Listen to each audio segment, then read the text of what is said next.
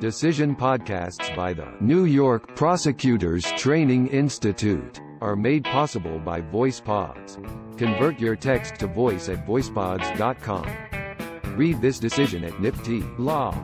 www.nypti.org/law. People v. Don P. Sip, decided August 29, 2019.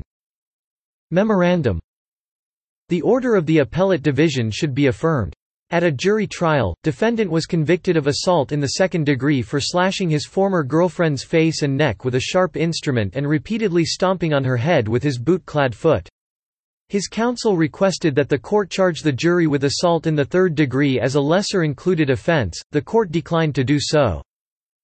Both live and photographic evidence at trial, ten months after the attack, demonstrated that the victim's face was disfigured with scars above one eyebrow, under the other eye, on her lip and across her neck, and that apart from the scars, her facial structure and appearance had changed significantly.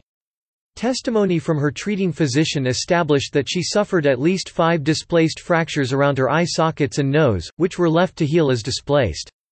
Viewed in a light most favorable to defendant, we agree that no reasonable view of the evidence could support a finding that the victim sustained anything less than a serious physical injury. Accordingly, defendant was not entitled to an instruction on a lesser included charge of assault in the third degree. On review of submissions pursuant to Section 500.11 of the Rules, order affirmed, in a memorandum.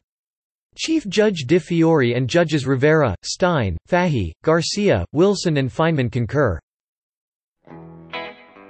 Decision podcasts by the New York Prosecutors Training Institute are made possible by VoicePods. Convert your text to voice at voicepods.com. Read this decision at NYPTI Law. www.nypti.org/law.